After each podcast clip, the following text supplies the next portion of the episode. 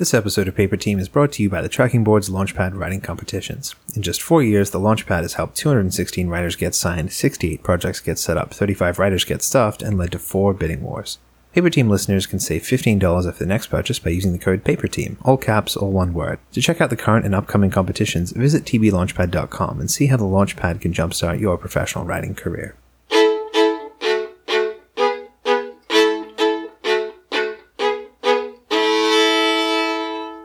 Welcome to Paper Team, a podcast about television writing and becoming a TV writer. I'm Alex Friedman, aka TV Calling. And I'm Nick Watson on Twitter at underscore NJ Watson. And today we're going to be celebrating our 50th episode, Nick. oh my god. 5 0. That explains the fancy violin music. Yes, we have fancy violin music. We can thank Joseph, our friend Joseph, for crafting this wonderful piece of music that will live in our lives now forever. Maybe we'll just use that from now on. Maybe, we have to pay him royalties. But yeah, it has been almost one year since we launched Paper Team onto the airwaves. And for the occasion, we wanted to take a look back at some of our favorite episodes and favorite topics, as well as catching up with some of our amazing guests to see what they've been up to. So let's do it.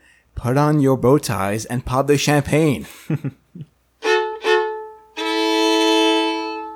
So the first thing we wanted to do was highlighting some of our favorite moments and episodes of the past year and kind of give out our own updates on them either in our lives or in the TV business itself. so very appropriately, the first one is a follow-up on our following up episode, PT07. As many of you know, my day job is in uh, literary management and production, and I've discovered as someone who's hearing pitches a lot and requesting to read scripts from writers who are looking for management or to get into production, that writers really do have to be persistent if you want someone to read that script. Things will fall off your radar very easily. It's a very busy job and a lot of stuff is happening. So if I forget about a script and no one ever like emails me to check back in about it, there's a good chance it will never get read or other scripts are going to pile on top of that and take priority first. So it really does help if someone respectfully follows up once a month or something. I'm probably going to at least take a look at it, if nothing other than to get you to stop emailing me. Is that what happens with my own email? You just reply to them just because I keep emailing you back? maybe, Alex, maybe. I mean, on the flip side, if you're the one offering to read someone, don't be an a-hole and just ignore them. A couple of months ago, I actually had someone from a production company looking for specific scripts. I sent one of my own scripts to her. She acknowledged reception, saying she would let me know if it fit their production needs, adding, quote, if you don't hear back from me within a week, please feel free to follow up. So I thought, awesome, permission to follow up. When do you get that? 10 days later, still no answer, so I followed up. Then complete radio silence for a month. Now, during that time, I mentioned that whole email exchange with a friend who turns out also reached out to that very same company and very same person and had a similar ghosting experience. Then, two days later, that person at that production company finally reaches back saying, Hi, Alex, I really enjoyed your work. I want to discuss it with our development lead early next week to see if it is a project that we would want to pursue further. We'll let you know how it goes. So I'm like, awesome. Finally got a positive reception for my script, blah, blah, blah, blah. So I immediately text my friend to let him know that, oh, that person that we both reached out, she finally replied to me. So maybe she's going to reply to you. Turns out she replied to him at the exact same time with the exact same email, even though our two scripts could not have been more different from one another. Mine was kind of a one hour peer drama. His was like a goofy family half hour. So it was kind of obvious with the wording that she was just copy pasting the positive feedback just to kind of assuage us and probably never actually read anything because both of our scripts were so specific in their world that you would have at least mentioned a single element of it in your reply. And the fact that she didn't, in my mind, showed that she didn't really read anything. So the bottom line is this it left both of us a very negative image of this person and this company for not only ghosting us initially, but then leading us on with the hope of something more at the company, even though nothing was read. Yeah, I mean, that's a little disappointing. I certainly don't think that that's a good way to go about saying that we're not interested in your script or that kind of thing. If you're just trying to let you down softly, you shouldn't be dangling a carrot and then just never following up again. I think that there are much better ways to handle that. And I do understand the pressures of being in that situation where you have a lot of work going on, but there are definitely, you can get your interns to take a look. You can read the first 10 pages, and if it's interesting, you keep reading. If it's not, send a polite email saying, I'm sorry we had a look and it doesn't fit what we're looking for. I mean, you can even be straight up and be like, I'm sorry, I've got a lot of things on my plate. Mm-hmm. I just can't take a look at this script. But again, in this context, she was the one reaching out. So it was kind of strange that she kind of ghosted us. And even if it didn't resonate, then at least acknowledge it and, and let's move on. That's fine. But as you put it so succinctly, dangling a carrot above the writer's head is kind of the wrong way of doing business in my mind. But Absolutely. whatever. Well, what actually happens when you do get read and someone responds to it and they want to bring you in for a meeting or talk more about that script? Yeah, that's kind of like our episode PT29, Nick, getting read. But yeah, on a more positive front, I actually recently had a meeting at a production company. And the way that happened was that actually a manager there was looking for new writers to add to their roster and they were looking for scripts to read. And it was more of a sci-fi high concept production company. So I was considering sending my period piece, which was a higher concept than my family legal drama. But a friend of mine who used to work there said, don't worry about it. Send your strongest piece of writing, whatever that is. It doesn't matter if it's high concept, low concept. If it's good writing, they're going to care about you. And at the time, I thought my family legal drama was the stronger sample. So I sent that and cut to a month later. Smash two, a month later. Smash cut to. Uh, we were meeting in his office and talking about my show. And turns out they were actually looking for writers with more, quote, literary sensibilities, were his words. And I fit the bill with my own kind of legal family drama script. And then I pitch him some of the other things on my roster. And then again, he seems much more interested in the pilot I'm, I'm actually finishing right now, which is a very different sort of piece of content from the rest of their production lineup. So don't judge a book by its cover or write what you think is hot or is going to appeal to production company just because it's some kind of trend, but write what you really want to write and send out there where you think is the better sample, regardless of whether you think it's necessarily going to be the perfect sample. I feel like that's kind of the, my takeaway, at least for this. Yeah, absolutely. And as we've discussed before, you- particularly with managers and agents, they are often looking to build a well rounded roster of writers. And so they are looking for someone who does the sci fi genre. And if they already have those people, then maybe they're looking for someone who does the half hour comedies, who does this or that. So you never know exactly what they're looking for at that time. So don't be afraid to just send your best writing and hope that that will shine through. And the same can be said for representation, right, Nick? So speaking of representation, like we discussed back in PT31, we have some good news. Kelly and I were signed by an agent last year in December. Yeah. So basically that came about through putting feelers out there in our network of friends, other assistants, coordinators, and just seeing if they knew any young and hungry agents who were out there kind of looking for material and looking for new clients. And so a friend of ours was an agent's assistant, and he knew this agent was looking for writers in our niche. They really wanted an animation writing team. Like we were saying before, people are looking for things to build their roster. So, and this assistant had previously read our stuff really liked it, so he said he'd be happy to pass this along. They ended up setting up a meeting a few days later. We were sure that they hadn't even read the scripts at that point, so we kind of figured she just wanted to get a sense of us in the room, and either way, maybe at least trusted her assistant's recommendation enough to bring us in for a face to face. So, smash two a couple of weeks later. We hadn't heard a reaction in an email as to what she thought of the scripts or anything, but we showed up and we just started chatting with her about our lives, you know, where we come from, how we started writing together, and just had a really great time and got along really well. And then she said that she'd read one of our scripts and really liked it. And then told us that we were really great in the room, just chatting there with her. You know, she was confident that she'd be able to send us into a room with execs and other people like that and showrunners and give them a good impression. So she actually signed us in the room, which she said she usually never does. And yeah, which is, you know, a huge surprise to us because we didn't even know she'd read the script, let alone wanted to sign us on the spot. So we're super happy about that. And it's been going really well so far. That's awesome. Now, there were also some updates on more of the TV medium and business end. And the first one I want to talk about is a follow up to our Australian TV episode, PT18, where we had your good friend, Chris Corbett, on.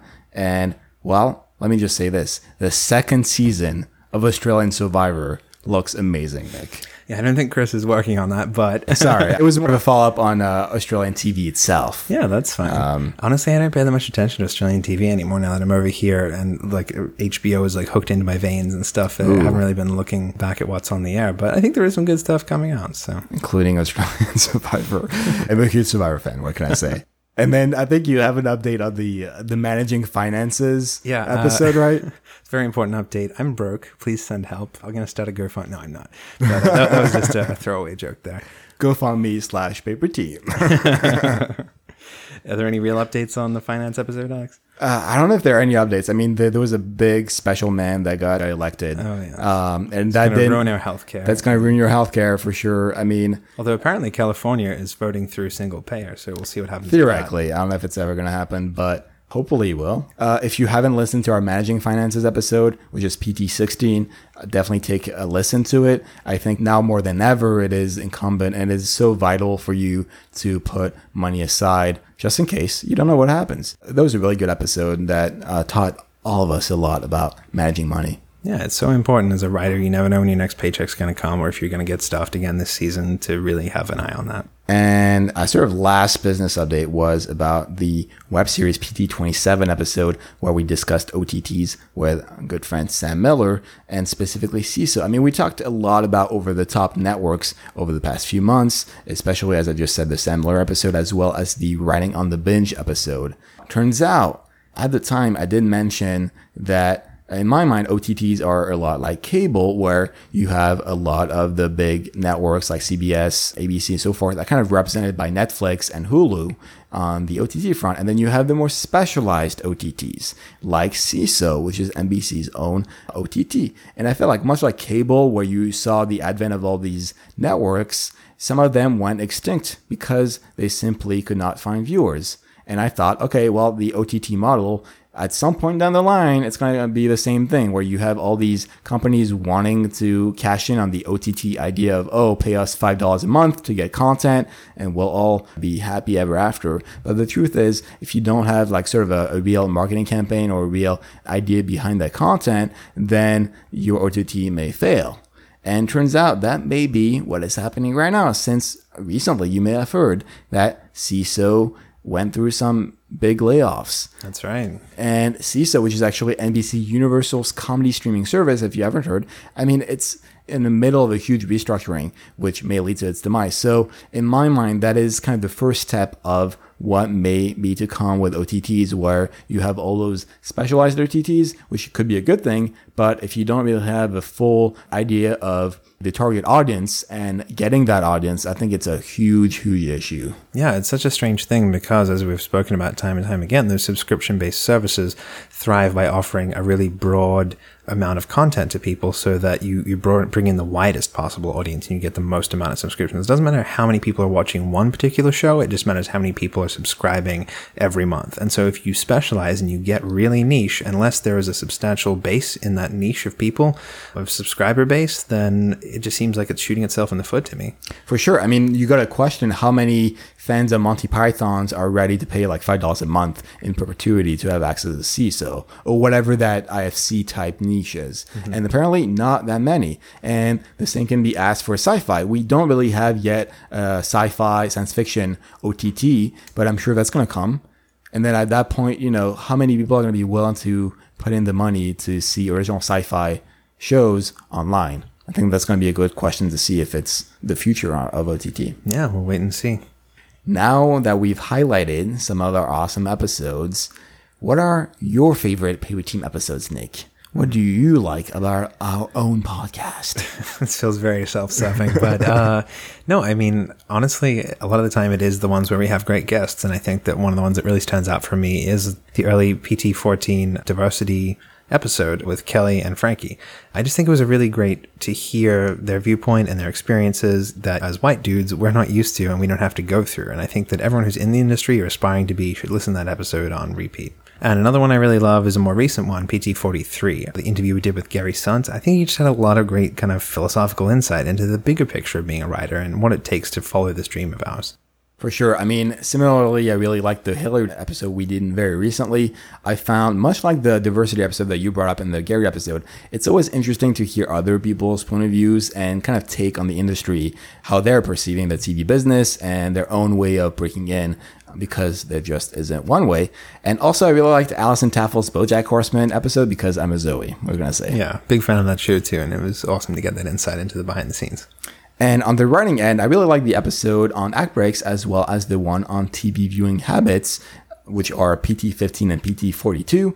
Both are aspects of TV writing I feel like haven't really been talked about elsewhere in as much depth as we did. And I Yeah, really That's true. like You that. you don't really see kind of like courses like online, how to write an act break. So it's, Right. it's something that's a little underrepresented. For me on the writing side, I think that PT06, bringing the writer's room process home, is a classic. I think it's definitely OG, one of our, our most listened to episodes. And it's probably due for a re listen for me and for, for some others. So I think we just cover a lot of bases and really illuminate what makes TV writing so different to any other writing in a practical way and how you can kind of get yourself ready for that now before you're in a room. And the other one I really like is PT36, writing themes and values. That's kind of a pet thing of mine in writing because I think ultimately that's what writing's all about. It's why we write, and we can't afford to lose sight of that when you're sitting down to write a script. I've got what is it? I think I've got a single tier. Oh, the return of the single tier. All right, we've taken a look at some of our best episodes, but now let's catch up with some of our I don't know about best guests, but some of our guests at the very least. First up, we're going to catch up with Ten Martin from PT38, our WonderCon Writer versus Fandom panel, and she's going to give us an update on some exciting developments for her in the Lucifer Writers Room. Since we last spoke during my episode, I've done a couple of things. We were on hiatus between Lucifer seasons two and three. I got to serve on jury duty during that time. Everyone should serve if you get called in. Please go. We need good people to sit in on juries so things go fairly. Separately from that, I also I've been working with the Lady Parts Collective. It's a women's collective. Right now, we are currently working on a project called The Gray. It's a script that we've been writing over the last year and a half. We went out into our communities, uh, interviewed a lot of people about a, a particular topic. This topic we chose was actually sexual assault because it was the one that we felt was most relevant to the women in our community at the time. So we've been working on that for a year and a half. We just finished the first draft of our script. We're now in the process of rewrites, getting ready for our first public read through. We've got a lot of things going on with that. So you can actually find us at uh, ladypartscollective.com. We're also on Facebook as well as Twitter and Instagram. Though I'll admit we are really working on picking up our social media. So come follow us. That would be great. Separately from that, and what I think is actually heading into the next question, I was actually promoted to script coordinator. I found out just before hiatus ended, so that was pretty exciting. That's that's what I've been up to. I've kind of had an interesting path. I started out on Lucifer actually working for a producer, an executive producer of Warner Brothers. She oversaw the pilot, so I got to work in the studio capacity for that. That's how I met Joe Henderson, who was showrunner season one of Lucifer. Now he co-showruns with Ildi Modrovich. Uh, they've been working together for the last three seasons. So I started off with them, interviewed with Joe, landed as the writer's PA. So that's production assistant. I did a lot of what I would consider like regular, like more menial duties. They're super, super important. Like, don't tell a PA that they're menial, but as you develop more responsibility, you kind of see the scope of things. So, as a PA, I tied up loose ends for everyone in the office. You kind of serve as a catch all. From there, in season two, halfway through season two, I was promoted to writer's assistant. That is the person who kind of sits in the room takes notes for all of the writers as they break story, discuss character arcs, and just kind of where they see the season going. It's it's a really cool job because you get to see the process very up close and hands on. Occasionally, you get to participate in offering ideas that eventually you might see on screen, which is really cool. I loved working as the writer's assistant, just as I said, because you're so close to story. But an opportunity came up this season. Our script coordinator, Jen Graham, was uh, Jen Graham Imada. She just got married. She was actually promoted to staff writer. So she got staffed on Lucifer, which means she went from from script coordinator, and now she's actually writing the scripts, which is awesome. Her job opened up, and they asked if I'd like to take over. I was super excited for the opportunity just to kind of prove myself within the team a little more, but also because script coordinator, you're dealing more with cleaning up scripts and looking for trying to track continuity and just making sure that as revisions come through that we're still tracking character we're still making sure that all of the story fits and that we're not maybe leaving in old versions of the story that we were trying to tell. So I've learned a lot about the script writing process, but also formatting, and I've learned how to use the software. A screenwriter is what we operate off of. So being script coordinator has just kind of shown me what writing is like from the revision standpoint. So that's been really great. One piece of advice that I would like to give to the listeners, uh, something that I've learned over the course of, gosh, I think it's been six years since I've moved out been in this industry. And of course, like I, I had a very like interesting path. I worked six months as an intern unpaid while simultaneously being an assistant to a Hollywood starlet from the 60s who's amazing. Dawn Wells, she was on Gilligan's Island. Shout out to Dawn because she's seriously one of the coolest women I've met in my life. But I started out, you know, out here six years ago doing that. I moved through reality, landed into scripted, and just finally, six years later, I've found my way into a writer's room and have moved up to script coordinator. So I think the thing to take away from that is you have to remember when you come out here, you're looking at a long game you're not going to start off in your favorite job, more than likely. Uh, you're probably going to, gosh, man, you're going to find a couple of bad eggs before before you land upon the golden one.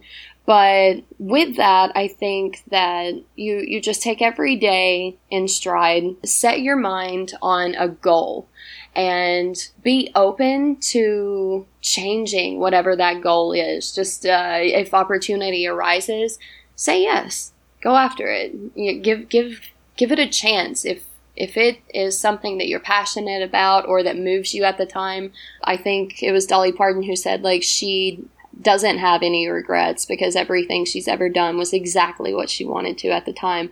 And I, I am a firm supporter of that. But the other thing I would offer up is that while you're doing that, while you're chasing those dreams and you're you're just going as hard as you can for the life that you want, stay humble, and and just be kind to the people around you whether you know whether they're PAs or executives whether they're in the industry or they're just like your friend from back home's kid sister who just really wants someone to tell them about celebrities. I mean, it's it's such a bizarre world and you meet so many great people out here. Just be be open and be humble and be kind and try and give back uh, when you have the opportunity. Try and help others because this industry it can be really tough but I think the more you surround yourself with good people and elevate those good people, the more you will realize that it doesn't have to be a difficult place to live. It it we can make this a lot easier for ourselves just by being good people.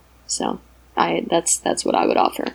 And next up, Stephen Darren Set from PT41 Writing for Children's Animation has been working away on some new projects, and he has an update for us on that. Hey Alex, hey Nick, it's Stephen Darren Sett answering your question. So, what have I been up to since we last talked? Well, I started another draft of my family feature film and hope to have it out there to be read before the end of summer. It's turned out great, really, really happy with it. I kind of feel like I might be pivoting away from the whole preschool stuff, but I imagine I'll always be involved with the genre in some form. Yeah, I've been paid to do a punch up on a pilot of someone else's writing. And how do I approach it? What are the advantages and pitfalls of this kind of work? Well, I try to remember to be respectful of the work I'm about to change. Uh, I like to review all the materials associated with the project, including art and a Bible or anything else someone might want to include to help me understand the show better. Even if I'm just editing a script, I just like to see where the client is coming from and what his or her sensibilities are and uh, what she's trying to achieve with it after discussing what I want to do and the client seems on board with it and uh, I dive right in, uh, I kind of try to treat it as something that's mine as I'm writing it, but you know, try to keep in mind that it's not. Recently, on this project I was punching up, I got some positive feedback in the first draft I turned in. They loved it, but you know they had notes, including requesting that I change back a few things, and this is fine, and I'll make the changes. Notes are always to be expected, but like, but like they like 90% of what I did. Clearly, that's a victory. You know, they already did the hard work, which is creating this from scratch, and I am just brought on board to make it better, to help the project meet its full potential. You know, that's just one of the advantages. What's one piece of advice or something I've learned recently that I'd like to share with the listeners? I don't have any new advice. I always encourage writers to write every day, even if it's just a sentence. Some days, all I can manage the time or have creative willpower is for just writing one sentence. And that sounds crazy, but if that's all I get done, then, you know, at least I'm doing something.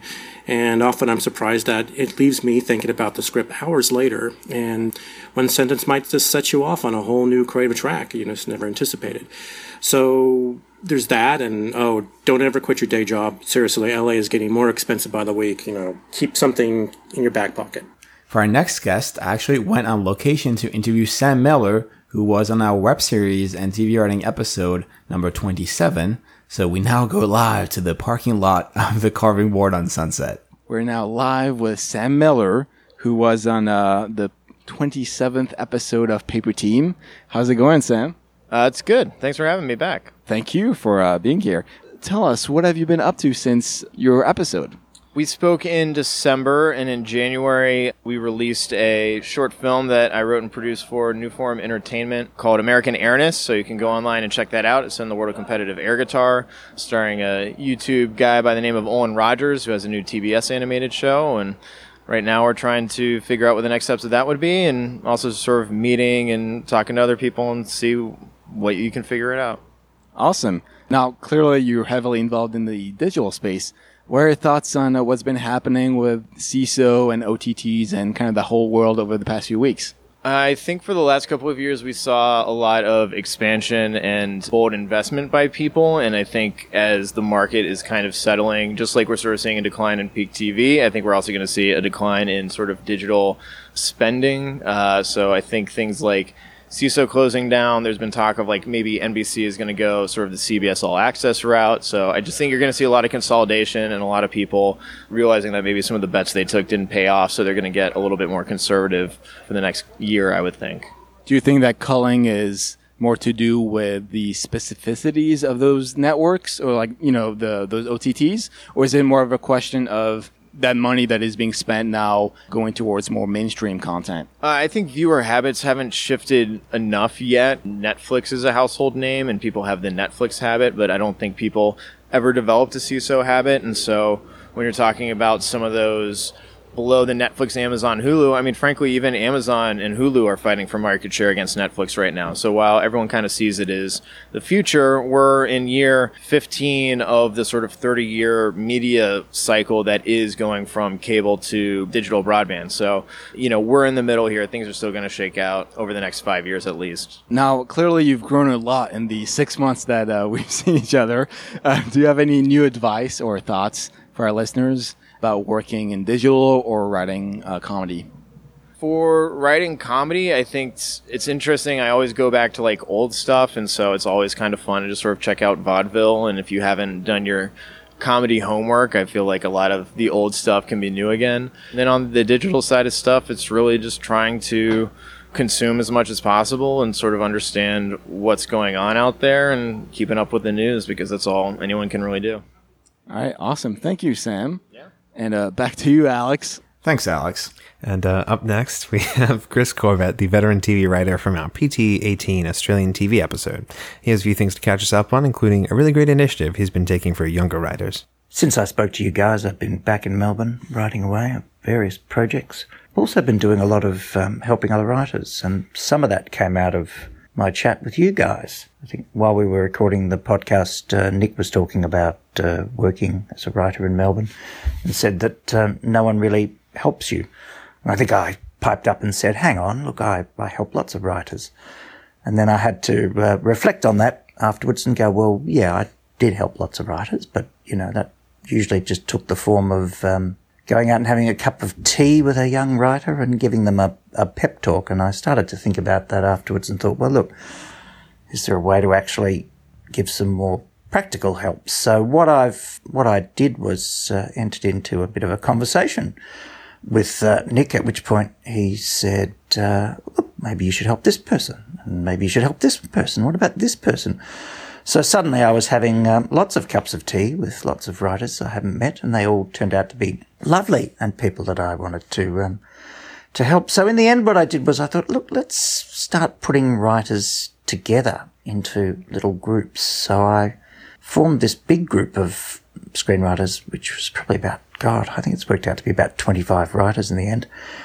And uh, we just meet up probably about twice a month, not the whole group. I just do it in groups of five. And it's just a very simple process where within that group of five writers, each writer gets up and tells the story of their feature or short or pilot episode or whatever in a five minute version. They don't do a sort of a pitch about theme or about how this is going to hit the marketplace or any of that. They just say this happens, then this happens, then this happens, then this happens. So they, they tell the story. And at the end of that time, the group then gives feedback. They ask questions. They talk about which bits were clear to them and which bits weren't. They point out bits they thought were weak or strong. So it's all done with a lot of love in the room, but at the same time, people will talk about about weaknesses. It's not just a matter of blowing smoke in the direction of the writer's sphincter. So the, the end result of that is it gives these writers in these groups a really good chance to actually road test their story. So I've been very happy with that. I've been doing that all year. We've probably met about a dozen times so far, and I've got about another 10 planned.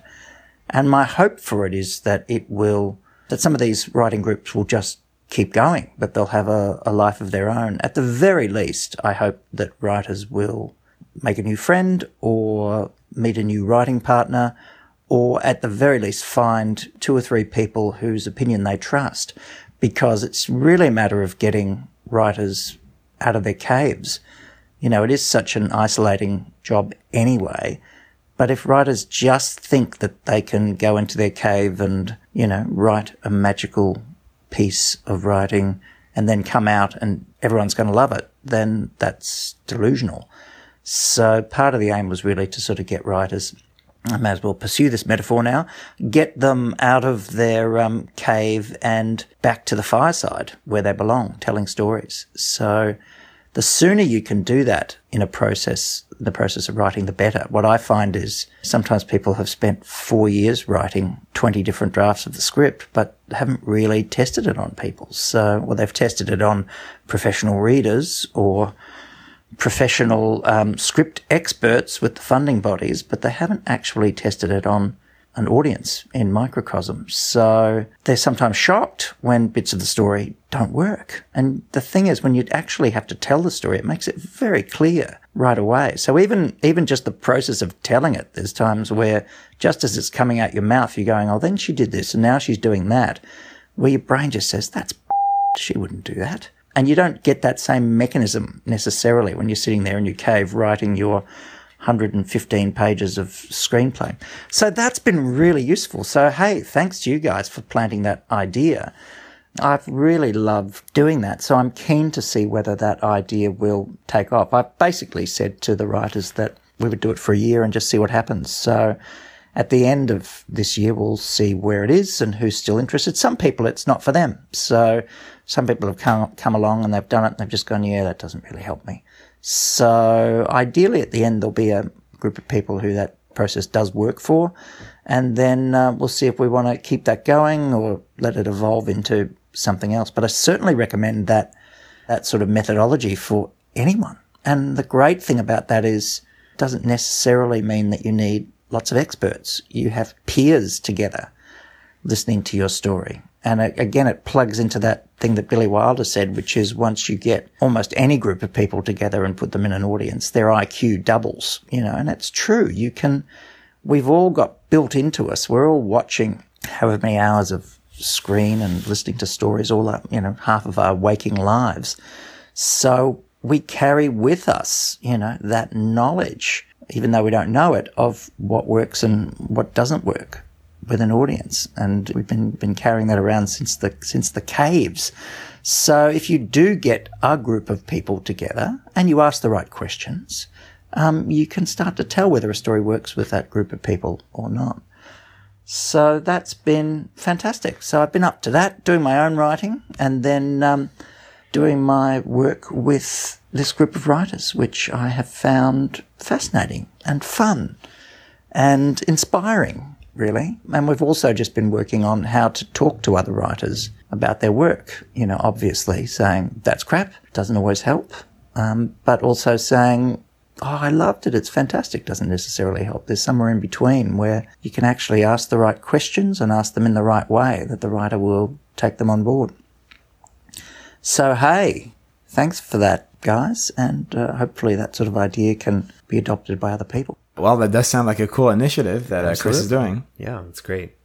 And in other guest news, now we're going to be catching up with Maggie Herman, who I interviewed all the way back in our 10th episode when we went on the road to Comic Con, or from Comic Con, to discuss TV line budgeting. That was all the way back in 2016, like July 2016. It's been almost a year. Oh boy. Um, wow, we're getting old. Uh, but she may have a whole new perspective on this subject now, as you'll see in a moment. I'm here with Maggie Herman, who was the star of our Comic Con 2016 episode last year. Uh, how's it going, Maggie? It's great. How are you? I'm good. Are you going to Comic Con this year? Uh, hopefully.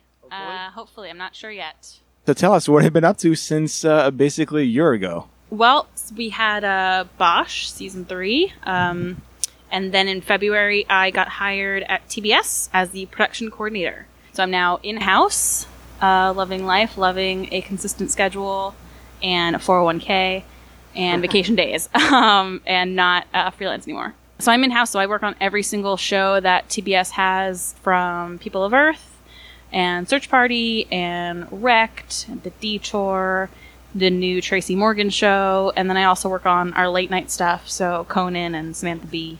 What is your official job title? Production coordinator. Production coordinator. How did you transition into uh, that position? What happened was my old boss from the agency that I worked at had gotten an email from the person who I eventually replaced at TBS saying, you know, do you have any people that you would recommend? And I had actually already talked to him uh, through the agency, so he knew me and I knew all of the bosses. And basically, um, yeah, an old boss recommended me, and uh, I nailed it. Nailed it. What's your day to day like now? It's basically my role is to be the production office before the production office is set up. So, for instance, um, right now we're working on the show Miracle Workers, uh, which is Simon Rich, who wrote Man Seeking Woman for FX, and he has a new show that's going to be Daniel Radcliffe and Owen Wilson. And basically, I had to find them the writer's room. So I was the person who was going to all these real estate agents and finding offices and then going to the offices and having uh, our EPs go and tour and then negotiating the lease, signing the lease. And then basically, once once we get all of our scripts, I'm the person who sends them to our legal department, to our standards and practices department. Um, I you know, loop in post and see how that process is going to work. I also work with my bosses to work on the schedule and the budget and um, hire everyone. And then I'm also the person who does all of the paperwork. So right now I'm working on Daniel Radcliffe needs a visa. And then we also need to do all the travel. So we have like a travel agent, but we don't have any production office at all. So uh, we just hired a line producer. They don't even start for a few weeks. So if any travel needs to happen, it's through me. We also need to find a production office in Atlanta. But I work with like the transportation department and like uh, make sure we're doing all our fuel logs. Like it's so necessary because it's how TV gets made, but it's so like unglamorous. I mean, on the flip side, you're one visa degree away from uh, Daniel Radcliffe. That's pretty I am so excited. I got his passport in my email once, and I flipped a. his passport photo, and I was like, "Oh, like stars are just like us. They look like total creepers in their passport photos too." But uh, no, it's been great, and I and I really um you know, I work with every single department. So from creative, we get, you know, we'll get beat sheets and we'll get scripts and we'll see how many locations we're going to look at and how many extras we're going to have. And we talk to casting and how many people they're going to need to hire. And we're basically building the budget from the starting of the script. So it's really interesting to see, you know, how, for instance, when I first started um, in February, we we were just starting um, to get Wrecked season two started, and right now it's airing. So it's like I saw everything from the art department getting clearances for every single thing that they were using, whether it was a tattoo or a T-shirt uh, logo. And right now we're doing Tracy Morgan, and that's a whole thing with. Um, you know, I'll do things like nudity riders. Like we'll we'll have you know simulated sex in an episode, and if our legal department no- doesn't know from me to get you know to write up a, a, a nudity rider, someone could sue us. Um, Wait, a nudity writer? What does that mean? hilarious name. Uh, it's basically like this is what we're gonna see. So they'll send it and be like, um, you know, we'll see Tracy Morgan's lower buttocks and um, you know th- thighs, or like it'll be like we'll see this person's side boob, and they just like have to sign it. So they're like. You know, when this goes on air, they won't sue us and say that they, you know, never knew that this was going to happen. Basically, everything we do is just to protect ourselves from lawsuits. Is it kind of the flip side of uh, your old position because you worked in kind of line the line Yeah. budgeting end? So is this kind of like approval for line budgeting? Basically yeah like uh, my old job was basically to you know go through each actor's contract and make sure it was all correct before my boss were to sign it. And this time on my job it's like the casting department is doing this. I'm correcting it before it even goes to the line producer's assistant. Basically sending stuff to the person who i used to be on the show it's really fun. It's really interesting to to see the differences between shows that we license. For example, People of Earth is Warner Horizon, so they do all of their own clearances, and all I do for them is basically standards and practices. And um, if there's any production meetings, we have to go to those. But we're pretty much hands off. And then things like Search Party, they're not licensed, but it's through a company called Jax Media. They do like Broad City, I think, and they do um, they did the Jim Gaffigan show. I don't know. They do a lot of stuff for us. And so basically, we don't do any of their travel stuff. We don't do, we basically pay a license fee, but it's not quite licensing. It's just they do the production services on their end, and we're just covering our butts, like standards and practices wise. And then we also have um, a ton of new animation stuff that's happening, which is interesting because some of it's through Cartoon Network. Uh, one of them is through Rough House, which is Danny McBride's company, and then all of it is basically animated um, in South Korea. So we're on it until it's shipped to be animated, and then it basically takes a whole year to get back to us. So like right now, like we just we just bought this show, The Cops, um, which is Albert Brooks and Louis C.K. as buddy cops, animated in LA, and it's gonna be hilarious. But um, basically, uh, we do everything that we can until it gets shipped to South Korea, and then I mean it'll be like a year and a half before we even see anything.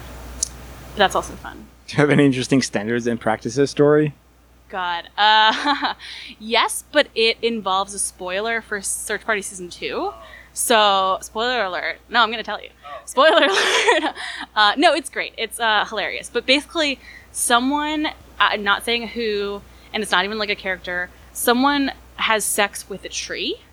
And basically, what they want to do this is all Michael Showalter, by the way, sending me pictures of the hole that they're going to have sex with, but it's like dressed up like a lady's face. And we were like, I don't know if we can like see. It doesn't have to like look like a lady. Like they have to like. We basically give them exact instructions to make it look a little bit less like he's actually a tree. It's hilarious. We get those all the time. Like Tracy Morgan, like wanted to have a uh, basically be wrapped in a towel that would look like a hundred dollar bill, but with ladies' butts on them.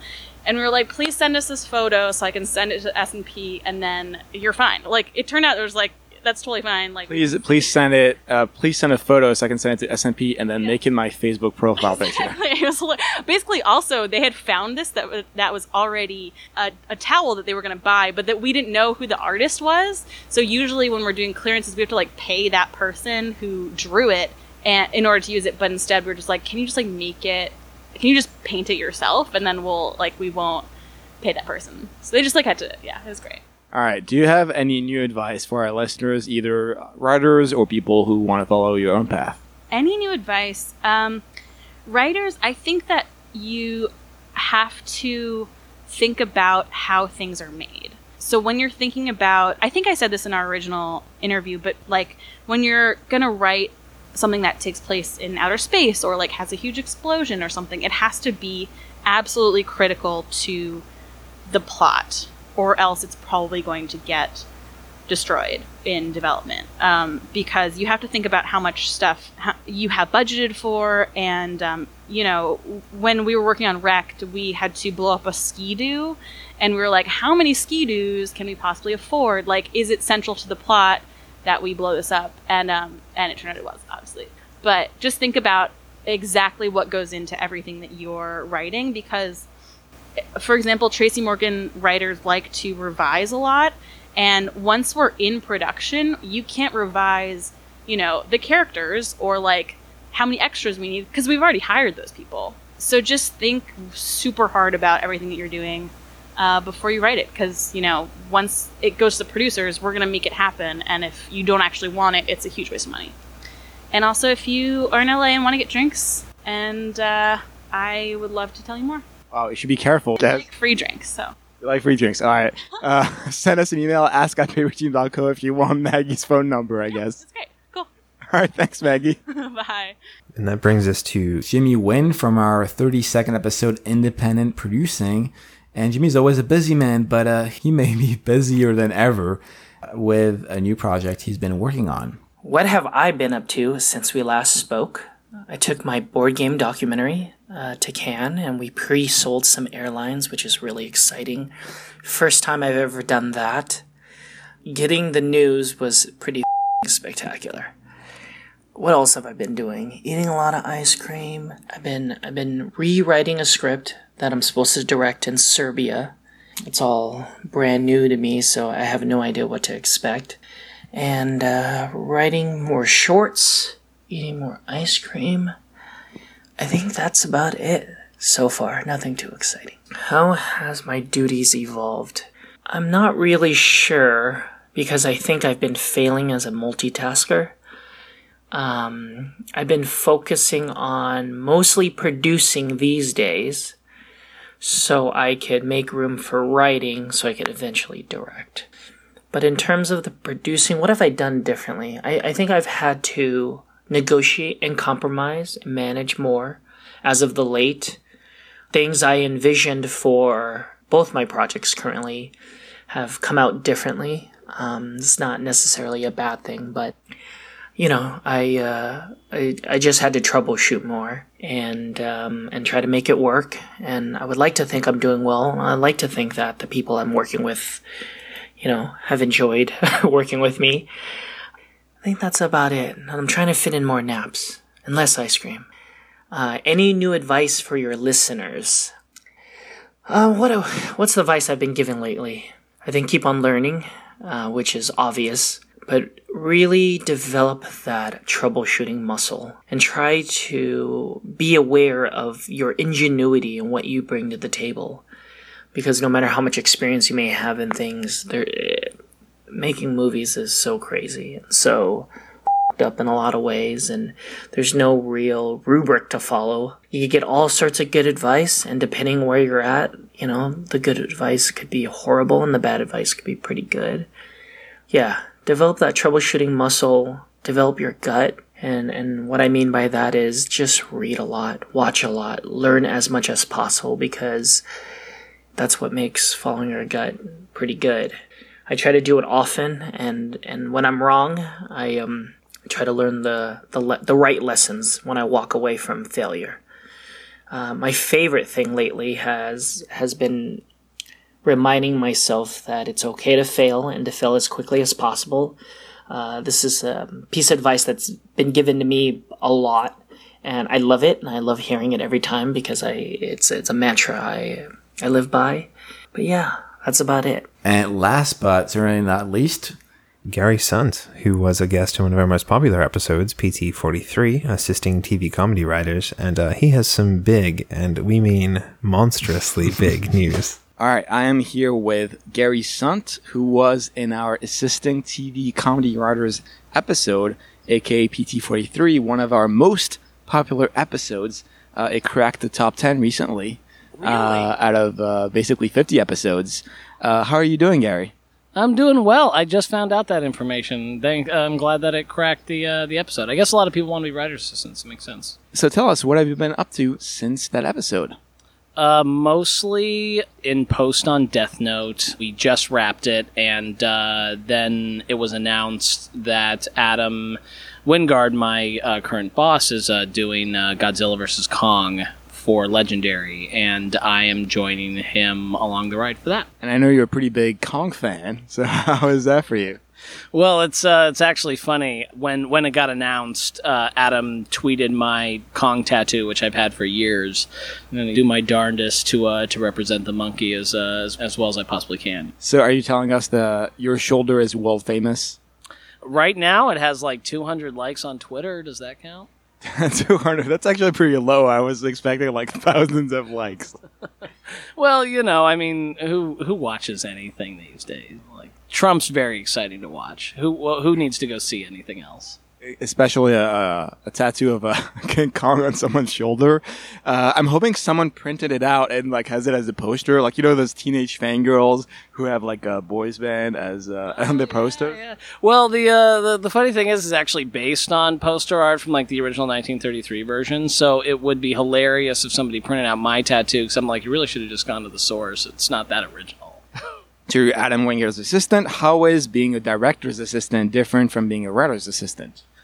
Um, uh, it's pretty much a wildly different job. When when you're writing, you're focusing on one aspect of the entire piece, and I think that that's not something that everybody always thinks about. But when you're when you're writing, you're just focusing on the story part of it. But directing sort of encompasses the reality of making something. Like if you want to be a writer, uh, write anything and get it put out by anybody and that makes you a writer.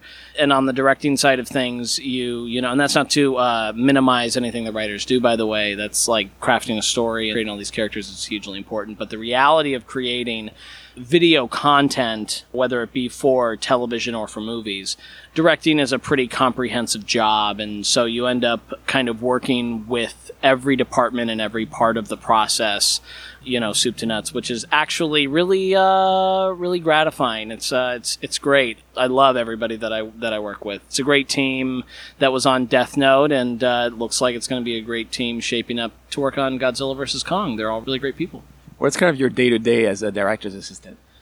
a lot of it is getting a lot of information. Really, the only way that I know how to describe it is uh, being a translator.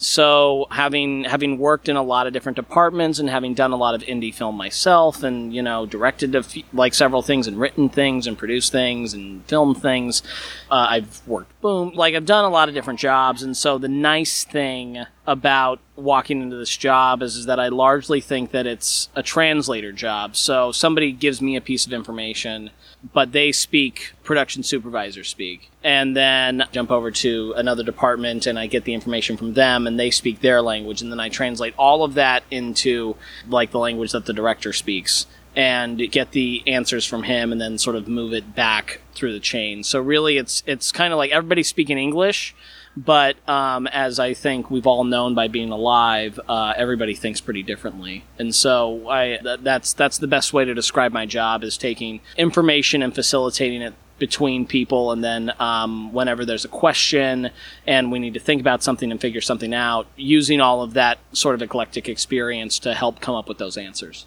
Now, with all that experience under your belt, do you have any new advice for our listeners?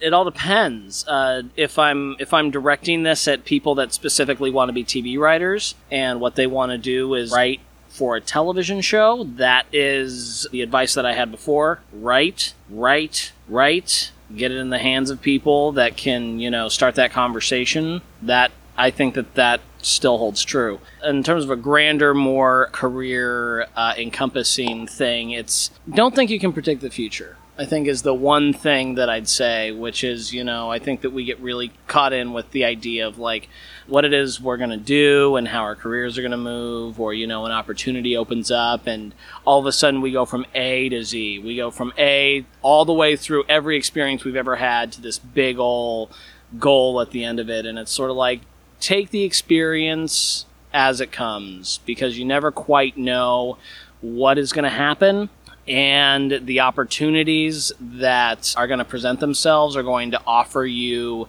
lanes that may be more uh, exciting than you could have imagined.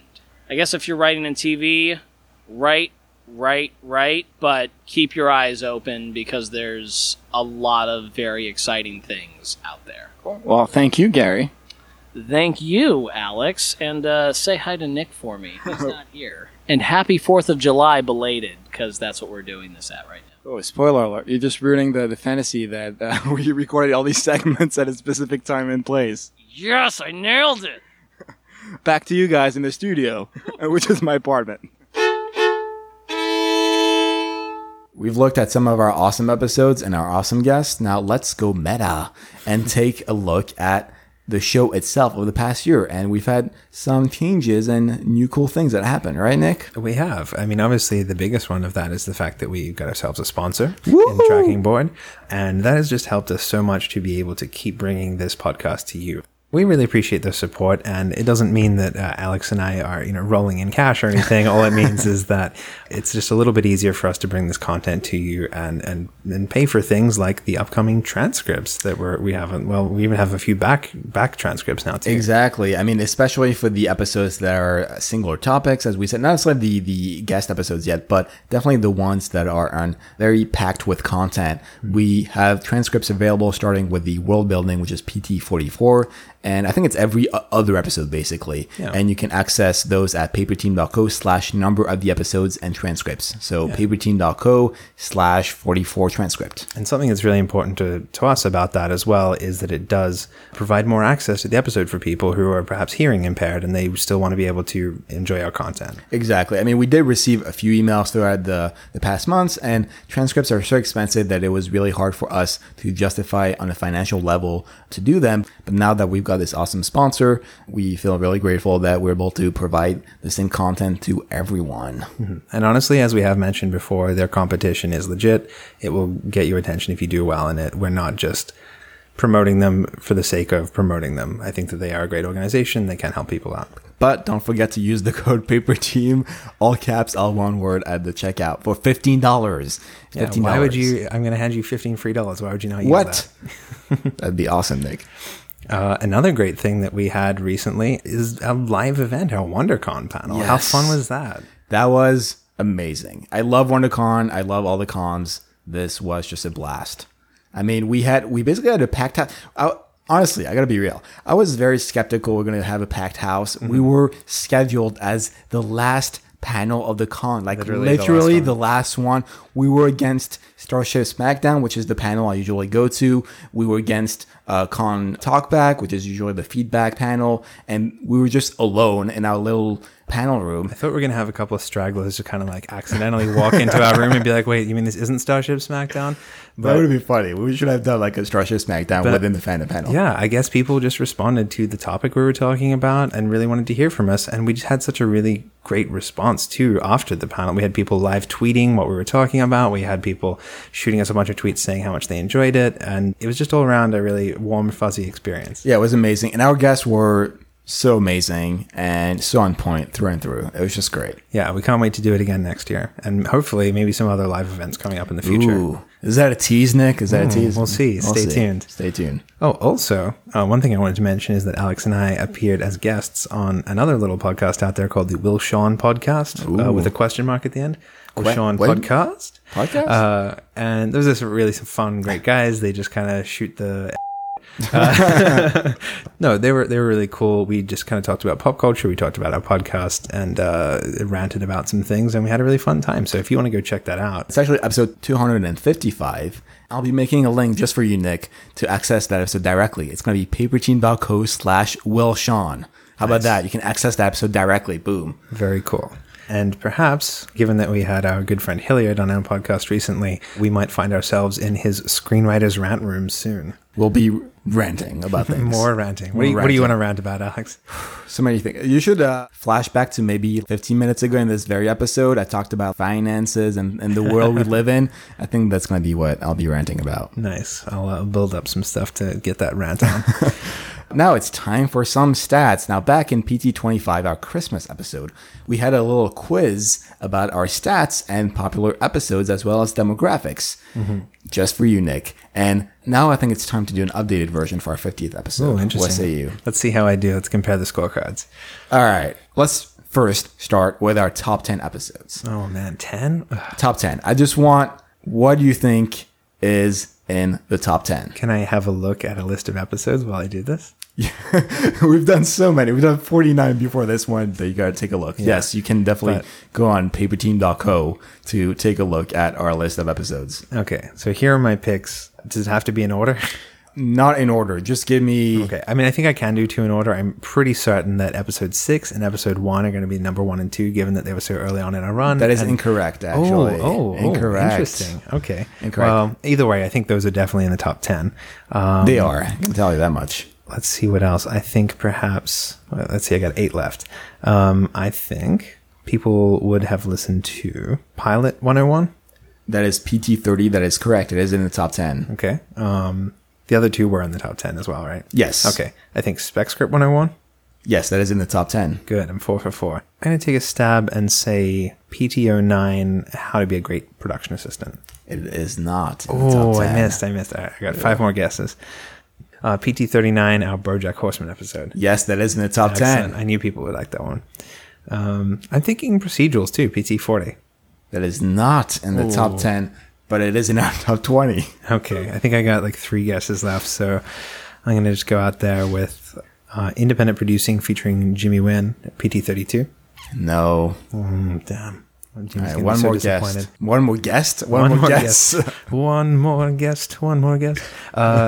I'm just going to take a shot on one of my favorites and say, oh, of course. No, how could I miss this? The WonderCon episode. Uh, that would be PT38, the WonderCon panel episode. PT38 is not in our top What? 10. What are you people doing? Listen to that episode. I know. I cannot even. All right. Number 10 is PT22 Joke Writing Stand Up at Late Night TV with Simon Taylor. Simon Taylor is a following. What can I say? That's He's true. a pretty big guy, I guess.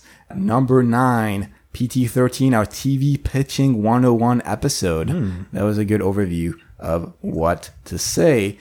Number 8, PT04 Spec versus Pilot What You Should Be Writing Next. That was a pretty helpful episode. so Hmm. true. can't hate. Number seven, PT33, TV writing competitions. Ah. People like the useful, the practical, bite-sized piece advice, I feel like. Number six is PT39 with Allison Tafel talking about Bojack Horseman. Excellent. Then we got PT34, TV spec script. Number four out of 50 episodes, PT35, supplemental income for writers. Wow, people really are into like not dying on the street. to not die on the street. Yes, thank you. Um, top three. Number three, a very first episode. Nice. Number two, PT06, which you mentioned earlier as a must re listen about the writer's room process. And last but not least, our most listened to episode currently is PT30 TV Pilot 101. Nice. That's what you gotta do. You gotta write a great pilot. That's how you get there. Now let's do a quick update on the platforms to see if you're still in the tech world. I don't know what I was gonna say. In the in the what? In the I'm in the Matrix. In the Matrix, yes. All right, what do you think is our number one platform and uh, the percentage? It's still gotta be like iPhones, iTunes. I don't know. I well, I mean, let me let me ask. Not the client. What are the options? platform? Um, iOS, Windows, Mac, Android. iOS. iOS. Uh, what percentage? 42. Fifty-eight percent. iOS number one. Nice. Number two. Number two is Android. Number two is Windows. Oh. Windows sixteen point five. Number three, Mac fourteen percent. Number four, with only six percent representing Android. Oh, what about Wow. what about Linux? Linux. Uh, let me see the full list. Linux is right after multi-platform, whatever that means. Nice. Uh, boot, boot those kernels, guys. Linux, 0.6%, 183 downloads through Linux. nice. I think Thank it's you. one person. Maybe Hello out there. hello, hello into the into the ether. I mean, in terms of the clients, number one, 35% iPhones. Number two, still ahead of anything else besides iPhones, obviously. Chrome. People love listening to the podcast on their desktop. It's a good browser. Twenty percent, twenty percent. Then we got podcast for iTunes, iTunes, Pocket Cast, which I use. I love Pocket Cast. I used to use that when I had an Android. only three percent. Get on it. Get on it. It's great. Come on, It's guys. a good app. All right, really quickly. Let's uh, let's go back to our geography. Okay. I think. I mean, honestly, spoiler alert. Not much has changed, but I'm really curious about your thoughts on just the top ten. Okay, obviously number one USA, number two Australia, Australia, number three Canada, Canada. number four France, incorrect, UK. incorrect, Wow. South Africa. incorrect, Germany. incorrect. Number four Japan. Oh, okay. Japan. Number five, UK. Number six, Germany. Number seven, Ireland. Number eight, Argentina. Argentina. Number nine, France, which is not bad considering this is not a French podcast. it's also not a Japanese podcast. It's not a, exactly. It's not a Japanese podcast either. Um, it could be. Wow. I'll remember my, my high school Japanese. please talk Japanese. Konnichiwa. Watashi wa Nick desu. Uh, o genki desu ka? Hello, I'm Nick. How are you? How are you? Uh, do you have a Japanese following? Is that what we have? Maybe, maybe I'm like I feel like when I went there when I was 15, I was kind of popular because I had like short blonde spiky hair, and so like they were like, "Oh my god, look at this guy, he looks so different." And so I think maybe So it's just like I have like a diehard fan base over there somewhere. So 10 years later, someone Googled you and found this podcast and just downloaded massively. Honestly, there's over 700 downloads. Like, this isn't an individual. This is probably multiple people in Japan. Great. So that's awesome. We are cross continental. This is amazing. We're kind of already there with Australia, but let's be real. J- Japan is even more awesome. Absolutely. Now, on the US front, obviously, California is number one, New York number two. What do you think is number three? Illinois, What? Why Illinois? like Chicago. Oh, I see. Yeah. I mean, number three is Florida, actually. Oh. Number four, Texas. Number five, Pennsylvania. Number six, Georgia. Number seven, Illinois. Oh, Ohio is Ohio in there? Nope. Virginia. Then New Jersey. Jersey. Jersey. Uh, man, Ohio is right towards the bottom. Okay, I guess my visit back to my girlfriend's family in Christmas did not recruit a lot of followers. Maybe you were the one downloading in Ohio. is that what happened? Probably. I mean, I will say this. We've had month over month growth, obviously, of the podcast, but every month that we've released an episode weekly, we've done better than the previous month, which is just fantastic. amazing. Yeah, I'm really glad that we have more pe- more and more people tuning in. That is amazing. Thank you, listeners, for everything. You guys are Absolutely. great. All right, now let's go back to uh, our own lives. We did an episode on goal setting earlier this year, but uh, turns out We forgot to set any goals to follow up on, so we've just been drifting aimlessly through the ether, uh, out there alone in the universe with no direction. yeah, Yeah, I- think we could have at least had one direction, right? No, please, please, please no, please no, please no. But uh, what have you been up to, Nick? It's been so long. I feel like I don't really know you anymore. Yeah, I never see you, Alex. I definitely don't see you every week. um, well, I just recently finished a comedy feature that I've been writing with a friend of mine for, oh God, a year and a half now. I met him at Wow. Austin Film Festival two years ago. Uh, he's a very funny dude. He's a stand up and, um, he is a stand-up. Is yes, that what you yeah, he's a stand up comedian. Is that? Do people say he's a stand-up, not a stand-up comic? people say people say comic, people say stand up. Wow, I've never used stand up as a as a Yeah, noun. it's, it's a thing. It's a thing now. Uh, anyway, so we did a first draft of that, and we did a table read and realized there were some massive plot holes and things that didn't make sense, and like stakes that didn't carry over. And so, uh, you know, we went back and we spent a lot of time rebreaking it, like probably at least a month or two to just rebreaking the story, and then we finally sat down and, and powered it out, and we're really happy with it. So I'm gonna start sending that out soon and see uh, if the, what the responses are like to that. Was this your first feature? Did It you is actually. I've only really written pilot stuff. Like I've done treatments for features, I've done outlines, all that kind of thing. I feel like I might have had like some failed attempts to start them, but this is the first one I've fully finished and I'm super happy with. So That's awesome. Yeah, I'm also uh, in the process of outlining my own first feature. So I feel like it's kind of in the in the ether now Mm-hmm. to do features. popping out feature cherries. yes. Uh, I mean, it, it's it's interesting. It's definitely different. I feel like for you, it must be even harder because for me, obviously, it's like a 45, you know, like a 60 page script. Mm-hmm. To jump to a 90 ish page script isn't that big of a deal. But I feel like for you, Yeah, it's, like uh, writing three or four pilots. It's it's a lot. It is such a slog writing a feature, but there's something nice about it too. I like the fact that I think you can potentially, if you write such a great feature, you can you can just pick up this script and hand it to someone, and someone can go and make it. Whereas if you write a TV pilot script, so many other things have to go right for you to get it set up at a network and get a pilot, and people like the pilot, and you order the series. Like there's something beautiful about the simplicity of a great feature script, and someone goes, "Here's the money, let's start rolling cameras." You know, that's usually how it happens. I'm sure. I agree. I mean, it's not that easy, but yes, basically. I was gonna make like a story by McKee joke somewhere, but uh, I'll avoid it. That's right. I think it's it's around page ten. We were we drew for a story by McKee joke at this exact juncture. I thought you were gonna say page ten is the joke in the book, but uh, I don't I don't know the book by heart enough to uh, comment on that. Oh yeah, and my writing partner Kelly and I we also finished uh, an 11 minute kids pilot recently instead of the half hours we'd been turning out because we were starting to get a little bit more, more work in that area. How is that different? It's interesting. You really like. I'm very ambitious when I break story and I try to cram a lot of story into things. And we realized very quickly that you have to tell a, quite a simple story with a couple of beats, and you can't have multiple interlocking ABC stories. It's really just the one main thread, and maybe you have a bit of a runner in there. So it's interesting to to be able to dial that down to a 15 page script instead of a 30 page script. Wow. Yeah, on my own, and I've also finished a, a draft of a new pilot that is, I think I mentioned in the pros episode about mm, how I like to sort of do my own take on different genres and whatever. But this pilot is kind of a primetime soap uh, by and large. So it's very different from my very serious kind of intrinsic kind of pieces before. And I kind of let loose. I feel like in the pros, especially, I went kind of wild because obviously I was looking at Shonda Rhimes, I was looking at you know the OC, all those kind of crazy, uh, almost teen. I mean, it isn't Gossip Girl by any means, but it's trending towards that ABC primetime spot. So if you look at Revenge and all those shows, they have a very specific way of phrasing things. So it was almost like liberating to go full. I don't know if it's like going full um, crazy necessarily, but it's definitely more liberating. Yeah, I like to imagine that you went down to like Newport Beach and put on a backwards cap and you're just like board shorts and shirtless typing on the beach, like really channeling your like OC vibes. And Yes, I was thinking, uh, what is it? California, here we come or whatever. Yeah, I don't know the name. Yeah. Welcome to the OC.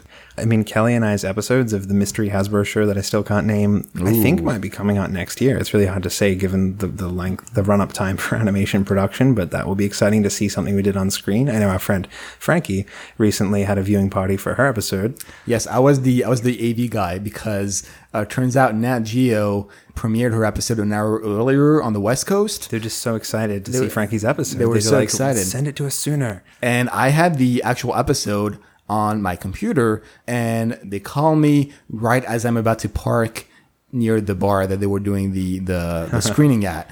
Frankie's friend Elise calls me saying, "Oh my God, Alex, we need this episode because Nat Geo is already airing it. We oh, don't have it, so I need to drive home." Burn it on a DVD, then lift back to the bar and do all that within like 30 minutes. So I race back to my place. I try to burn the DVD. DVD's not working. Put it on a thumb drive. Bring the laptop we are recording this very episode on of Paper Team to the bar. I lift there, plug it in with an HDMI cable. The barman is really helpful. He he actually brought his own kind of like jack cable for the audio. Long story short, everything turns out perfectly. We air Frankie's episode at nine on the dot, and the rest is history. That's amazing. Congratulations. Well, congratulations to her. I mean, I know, honestly, right? like that mean, was an that's true. amazing, an amazing achievement. Yeah. Otherwise, you guys are going to just have to act it out. She just pull up the script on her phone and be like, all right, you be Albert and you be the Nazis. I don't know, whatever it was. that, that would be hilarious, hilariously terrible. Very cool. Uh, and just like one last life thing, I'm finally going to get to go back to Australia.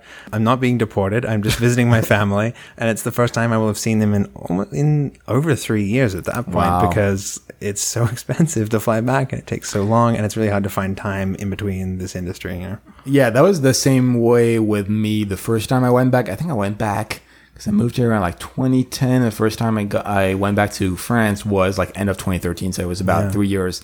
And then I'm also actually going back around September to visit my family because it's Rosh Hashanah and my 10 year high school reunion. Although I don't know if I'm going to be going to that, but uh, So if any of our number two Australian fans uh, want to come stalk me, or any of our number Oh, nine yeah. France fans, Number- yeah. uh, you know where we'll be. Vaguely. Vaguely. now that we've looked at a urine paper team, let's thank the real people who made this happen. First of all, we really want to thank our editors, Jason Kahn, Alex Witzke, and Evan Schmidt for being awesome editors. Yeah, we couldn't have done it without you. I know that uh, Alex would have never gotten to leave his house if he had to edit all these episodes, and I have no editing skills to speak of. So Yes. thank you all. We also really want to thank, I don't know if we mentioned her, which is a crime, uh, the artist who, who did our little cartoon images for the Paper Team logo. Her name is Elena Rodriguez Miranda. She's from Spain, from the island of Mallorca, and she's a fantastic, very, very cool artist. I've been friends with her for a while now. She has done concept art for me for some of my animated shows, and it's just super cool. If you want to ever commission some art from her, you should. You can find her gallery at uh, this website called Dropr. It's D-R-O-P-R dot com slash E underscore Rodriguez. Uh, we're underscore buddies. We like to have underscores in our names and things. So she's fantastic, and please hit her up and give her all the love. And we really want to thank Tracking Board for their sponsorship. We've already mentioned them earlier in this episode, but it is really because of them that we are able to provide things like transcripts and honestly, this podcast and the editing itself on a weekly basis for you guys. Absolutely.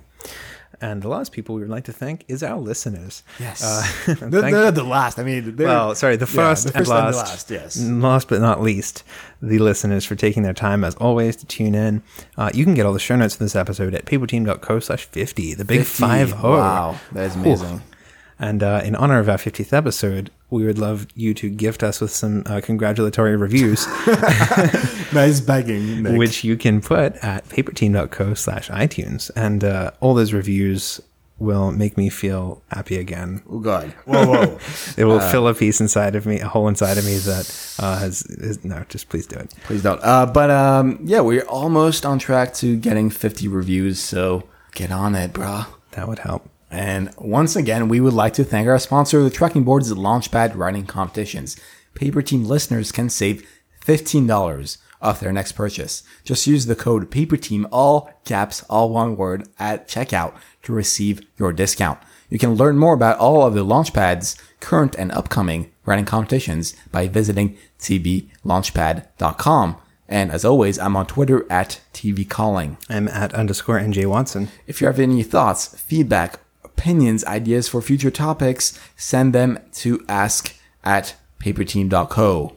And what's coming up next week, Alex? Well, next week we're back to our regular scheduled programming with an episode about TV Dialogue 101.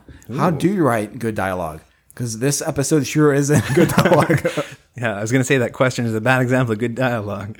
How do I solve this case, Officer? As we both know, Nick. Oh boy, yeah, we'll touch on a few more uh, tips and tricks on making your characters speak good. yes.